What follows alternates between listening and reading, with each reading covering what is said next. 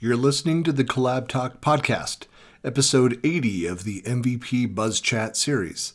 In this episode, I'm talking with Office Apps and Services MVP Dan Usher.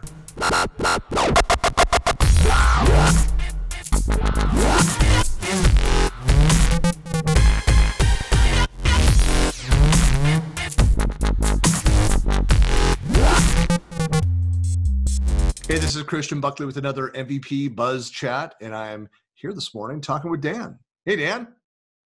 Hey, Christian. How's it going, man?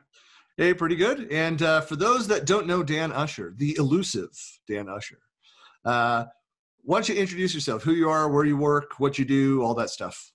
Sure. Uh, so, first off, Christian, thanks for having me on the show. Um, who am I? That is a very good question. Uh, so I live in the greater DC uh, metropolitan area uh, in the Virginia side, which, for those of you that live in the area, uh, is the side that I think is a little more congested with traffic uh, and has no actual sports teams. So they're all up in uh, Maryland and DC. But a little bit about me I work as a chief technologist at Booz Allen Hamilton.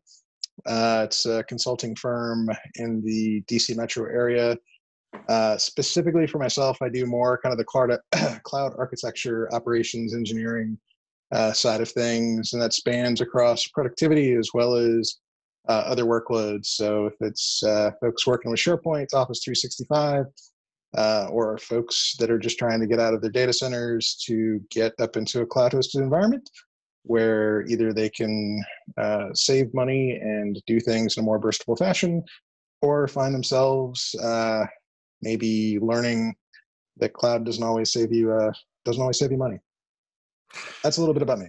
Yeah, that's a that's a um, that's an interesting position that I've uh, gotten some flack for ha- holding that position uh, from some Microsoft salespeople that uh, didn't care for that, but uh, but that that's been my position as as well for uh, as you know, I've been a huge advocate for hybrid. And my philosophy is move to the cloud when it makes sense to move to the cloud. Yeah, I mean, that's a, that is a crazy idea. I think uh, a lot of folks, they tend to look at pricing and uh, look at their workloads on premises and they go, wow, I spend X thousand dollars on servers and storage and all the people that manage it for me uh, and then they go look at what the costs are for kind of the major competitors out in the space, whether it be your Azure, your Amazon, your Google. Uh, and they do that price comparison and they quickly jump to it and they say, let's move everything up. Uh, and then because they did a immediate quick turn, um, while things probably were pretty seamless to get up in the cloud, uh, folks aren't running scripts to turn their systems off. Folks aren't, you know, going through and optimizing things and suddenly they realize there's a little bit more to it than just uh, just moving up. So, yeah, I'm with you 100% that uh, you do have to do things in a very uh, targeted fashion, and you can't just uh, shift everything up all at once. Yeah, yeah, it's it's interesting. I had this is going back a few years, and I've I've talked about this in other interviews, but uh, I did an uh, interview with a, a senior Microsoft executive, and he's moved up the the ladder a few times. Uh, Mr. Jared Spataro, great guy. Um, but we were at the partner conference, and uh, back in my Axceler days, and my CEO Mike Alden and I were meeting with Jared and kind of getting it, you know, sharing what's happening with our, you know, our ISV and our products, and and uh, and, and uh, so I asked him. I said because the, all of the this is back when Ballmer was still you know CEO, and and asked him, uh, you know, well, how quickly do you see the majority of production systems moving to the cloud? And and he said two to three years, and uh, and so that was the we. We, I left Axceler and uh, well, we we got acquired in 2013. So this was, I think, summer of 2013 when that that happened, and or 2012, sometime around there. And uh, and we said, well, our research and our customer uh, environments, and we do migration, software, and administration. We think it's closer to probably seven to ten years before we see a majority. And he laughed. And it's interesting. A year later, we met with Jared again, and uh, some research had come out and some other data, and Microsoft had started shifting their their marketing message toward uh, uh, more of the hybrid story. And he said, and he was a, uh, and I said, hey, you remember our conversation last year? And he says, yes, I do. I said, you remember what you said? He says, I believe I said two to three years. He said, I said, what, and what are your thoughts now? He's like, well, says, I think the last year we've had a lot of research come in. We've had a lot of conversations with enterprise clients, and we understand now that it's going to be a much larger, longer journey for many organizations. And that, I and I think even Teeper said in the research that you know Collab Talk did and and we did for the community was that the uh, the impact of hybrid was just much larger than what Microsoft ever thought that it would be. And and it's still it's it's fairly persistent. It's it's it's stuck around. While you have i think even nowadays you you've got i'm sure you see this with your customers as well organizations that are embracing new cloud technology but they're still not moving off of a lot of these other on-prem environments that it's a transition over time.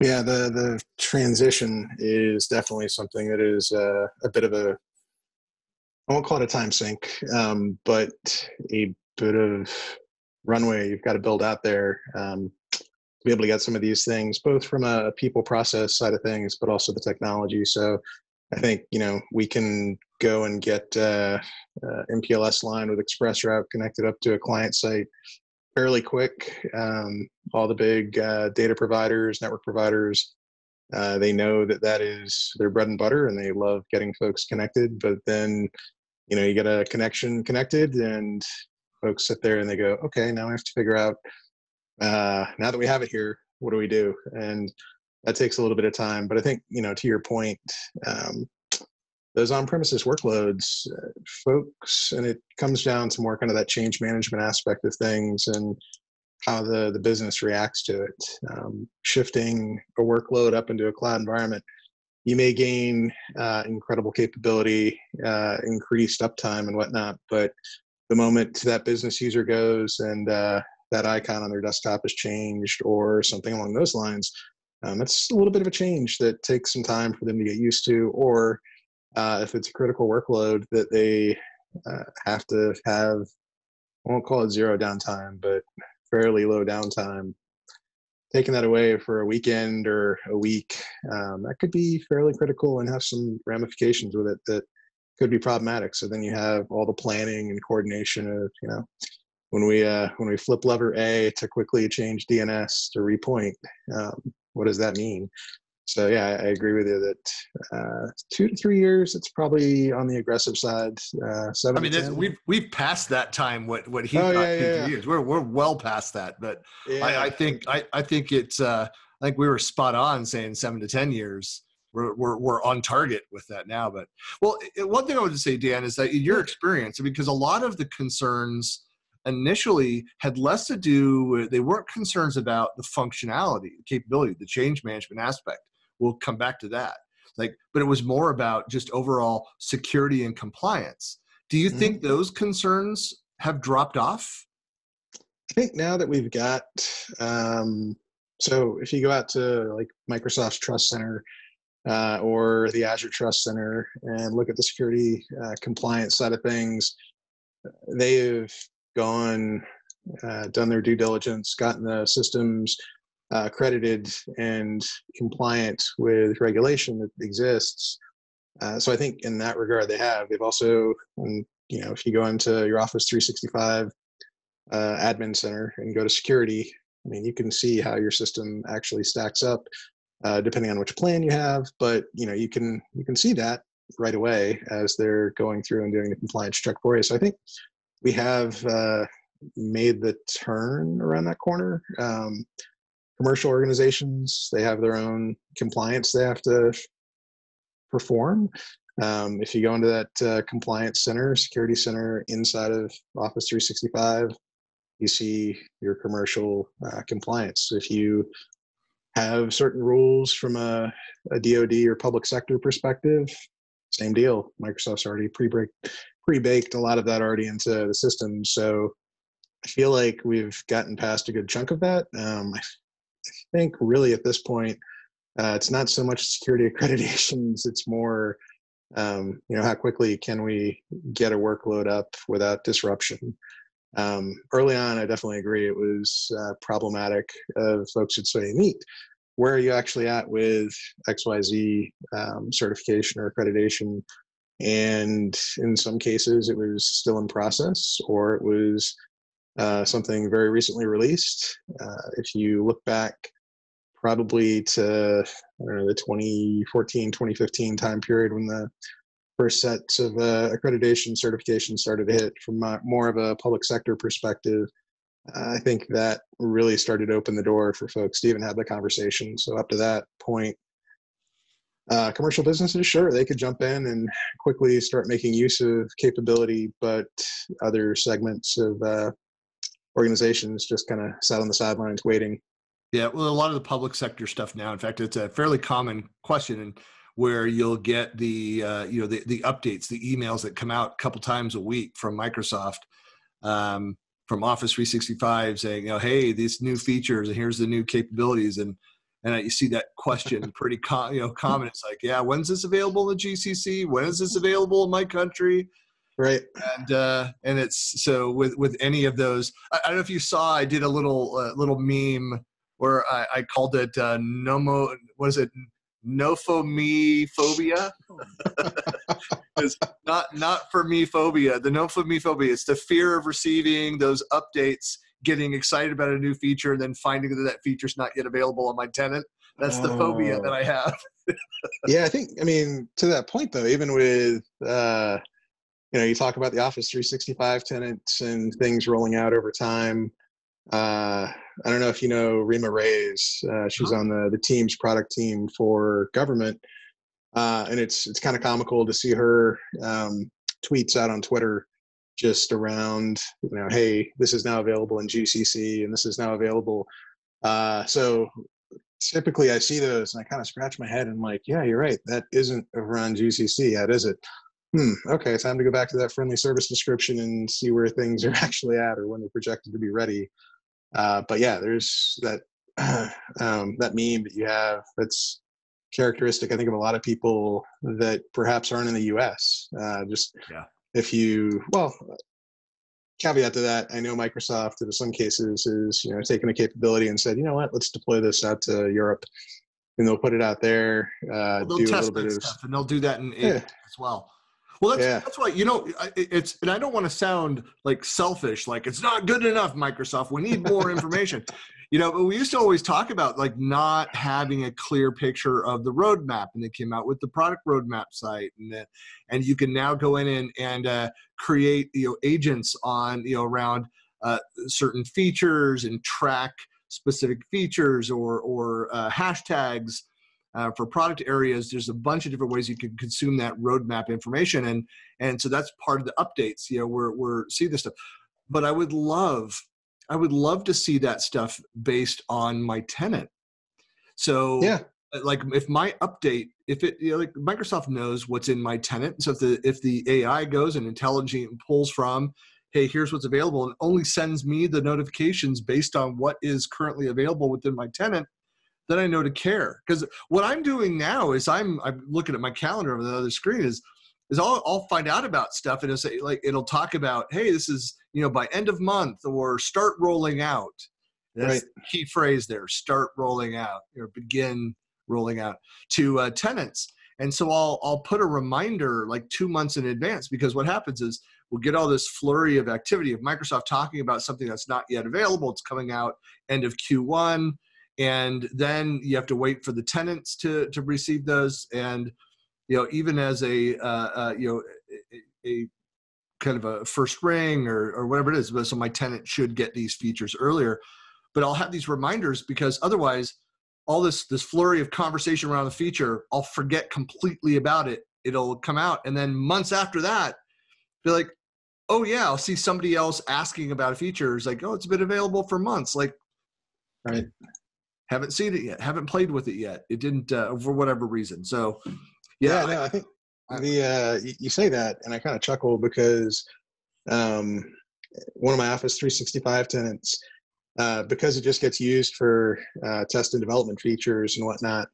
Uh, I don't actually receive email from it. Um, I'll go into email to play with groups and like send messages from fake people back and forth to myself, just so you've got some you know dummy data and see how things work.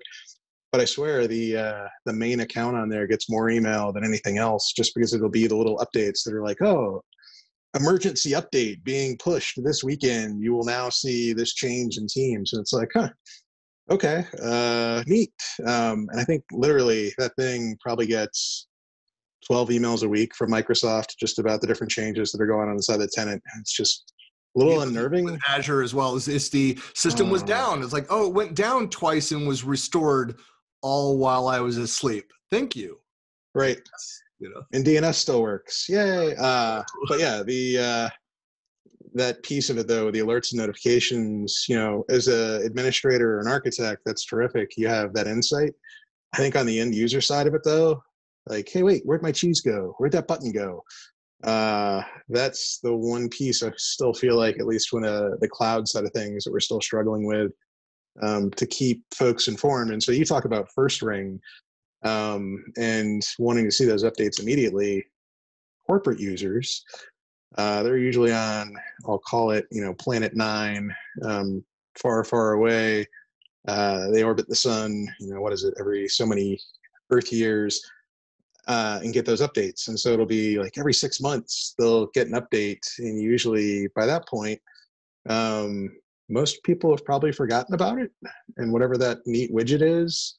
Um, so uh, you know there is that that flip side of keeping folks up to date uh, and alert that something's going to be coming out that might be useful, or uh, something breaks, and because they don't get updates, but on that regular basis of every six months, functionality suddenly is lost. So, and then you mix the mobile side of it, and it just gets even crazier.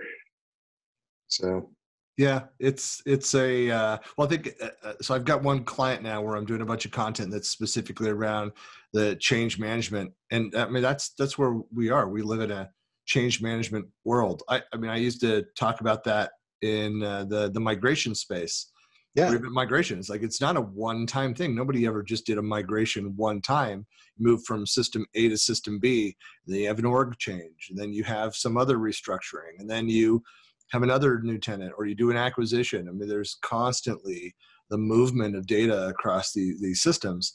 But now with all these new features and capabilities and a lot of the flexibility it's getting easier the the old migration. It's getting easier to do a lot of those same activities. But then again, we have tons more data. There's just a, a lot happening, and our end users are getting more advanced, and uh, and so they're they're making requests that they you know five years ago they didn't know to you know, to to to make requests about. They they have some idea around the logic of the workflows that they need to put together. They they have an idea of what is accessible via the APIs, via the, the graph, for example, to pull out of that they've started thinking about how you know how, how they can get the more effective you know uh, uh, stats and data out of the system and learn from those things and so um, you know it, it's uh, change management is a it's just a reality of modern IT. That's that's the world we live in. Yeah. I, so I don't personally work for my company's internal IT, and I'm mm-hmm. pretty certain uh, they love me because I'll come talk to them about some of the new things coming out, how we might be able to help folks make use of them throughout the company, uh, and things that I think would really, you know, help folks make a uh, make the investment that they've made already uh, all the better. Um, flip side, I'm pretty certain that uh, usually they'll see an email pop in or a Teams message pop up on the little toast in the bottom of the corner of their screen and they'll go, oh no, it's a note from Dan. What's it going to say? Uh, just because, you know, the flip side of it is I'll go in and I'll ask for strange things that Exchange has on the back end and they'll say, oh, no, no, no, that's not within policy. We can't do that. uh, so being the, uh, the guy that also plays with these things with customers and clients, and having worked through many of the different things, yeah, uh, they they love the fact that you know new capabilities and features will bring to the plate and say hey we got to get these out sooner rather than later to help people um, but also when it's the you know it's got this feature you can turn it on it would be so much better if we did this. And uh, of course I, I forget that there's a bunch of employees that that would then impact and you'd have a another change management problem and people would be scratching their heads going what happened to my inbox? So yep yeah. Little pains for this. Eh, yeah. Well hey dan uh, so uh, kind of switching topics here Yeah, man. uh, did I, i'm trying to remember did did you indicate that we might see you at the mvp summit this year is that uh, it probably let's see when is that that's march Yeah, probably not. Um, yeah, I'm. I don't know, man. Uh, Planes and I, we're still not good Yeah. friends. That's what, for those Um, people that don't know Dan. It's like so. My time at first, and I'll do this in the air, air quotes. You know, meeting Dan was um, people walking around SharePoint Conference 2009 with Yep. your face on uh, foam core with a stick, like little little uh, Dan Usher signs, Yep. walking around taking selfies with Dan. And uh, it, it- that was hilarious. I carried that around for a couple hours. Didn't hadn't met you, you know, but I just thought it was hilarious. And uh, I think the uh, the three folks that were the instigators for that primarily uh, were Fabian Williams, Eric Kraus, and uh, Paul Swider. So Yeah. uh, I think my favorite photo that I got back was probably um, somebody that I actually work with that works in the state of Illinois, uh, standing in a bathroom holding it up in front of a mirror and then texting it to me and me going, "Oh wow, uh, huh, okay." um, yeah, but no, uh, I you know as a as a kid uh, flew back and forth to Germany multiple times, lived out in Hawaii for a couple years. Uh, even you know as a as a working employee um, on random contracts here and there, flew back and forth to St. Louis uh, a number of times. But yeah, usually Lights and I were just uh, a little jittery. Um, did go out to Colorado last year. That was a blast. Uh, at one point, it was a little funny. Uh, you know how on the back of the seat it has um, kind of entertainment information and whatnot. You can see where you're at, little uh, plotted flight, and it says what your altitude and speed is. And then at one point, all of a sudden, it said that we were at uh, 130,000 feet. And I said, huh. I'm just gonna close my eyes, have some deep breaths, listen to a little bit more classical music, and pretend that that's just some technological error. Um, and sure enough, you know, uh, a couple hours later, we arrived in lovely Denver, Colorado, and went up to uh, the Rockies and had a great time. But uh, yeah, I'm probably not going to be out there. Uh, also, for those that don't know, I've got a two-year-old uh, at home that a requires a bit of chasing around. So Yeah. as much as I would love to get out there, um, probably not going to make it. Still, I'm starting to see. Uh, I think you and Andrew Connell um, have been uh, role models in the parental way, um, just in the sense of seeing you guys being able to hop around the country uh, as well as you do, but still have time for family. Um, for me, I, I think right now folks are kind of wondering it's hard when Dan go? it, it's hard when they're little and, and yeah, honestly it's one of the the things i look back over my career i spent so much of the time when my kids were little uh, commuting the bay area. It's why one of the main reasons why we left california uh, because we were a single income family and so to give my wife and four kids a, a good life we lived really far away from where all the tech jobs were. And so i commuted uh, i averaged close to three hours a day um, and uh, did that for a decade, the last decade, and we just finally said, you know, enough of that, and left. And uh, so ha- haven't looked back at that, but uh, yeah, it- Three it- hours a day. Wow.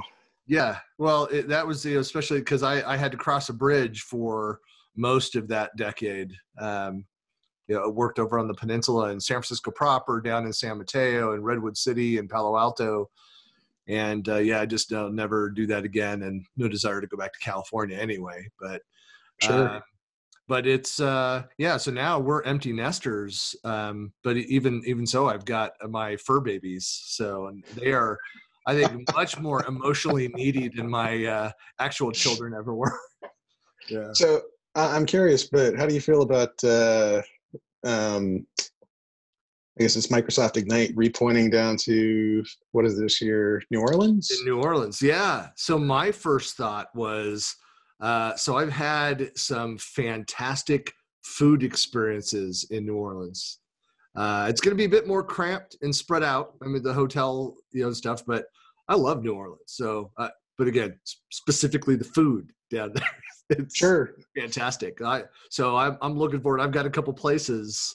I don't know the names of them. I just know where they are. I've been there several times. Tech Ed's been there a couple times. Partner Conference has been there uh, a couple times. A couple times, yeah. Yeah. So, um, yeah, I, I, don't know the names of the places. I just know where they are. I still have pictures of them in Facebook of where they are. I took pictures of some of the food that I ate, and I'm I'm looking forward to recapture some of that. Yeah. Yeah, there's some great places along Bourbon Street uh, upstairs, and some of the restaurants that I can definitely say were some of the finest cuisine I've had in the South. And uh, yeah, for that, uh, I would say New Orleans is a great pick. Uh, I, I agree with you. It's going to be a little bit spread out. I have the concern, of course, that probably we've always had with Orlando as well, which is will a hurricane strike? Um, but uh, that's the part, yeah. of the, the, part of the world. Yeah. Yeah. I, hey, I was advocating for uh, uh, for Toronto again. I I liked that location, but yeah.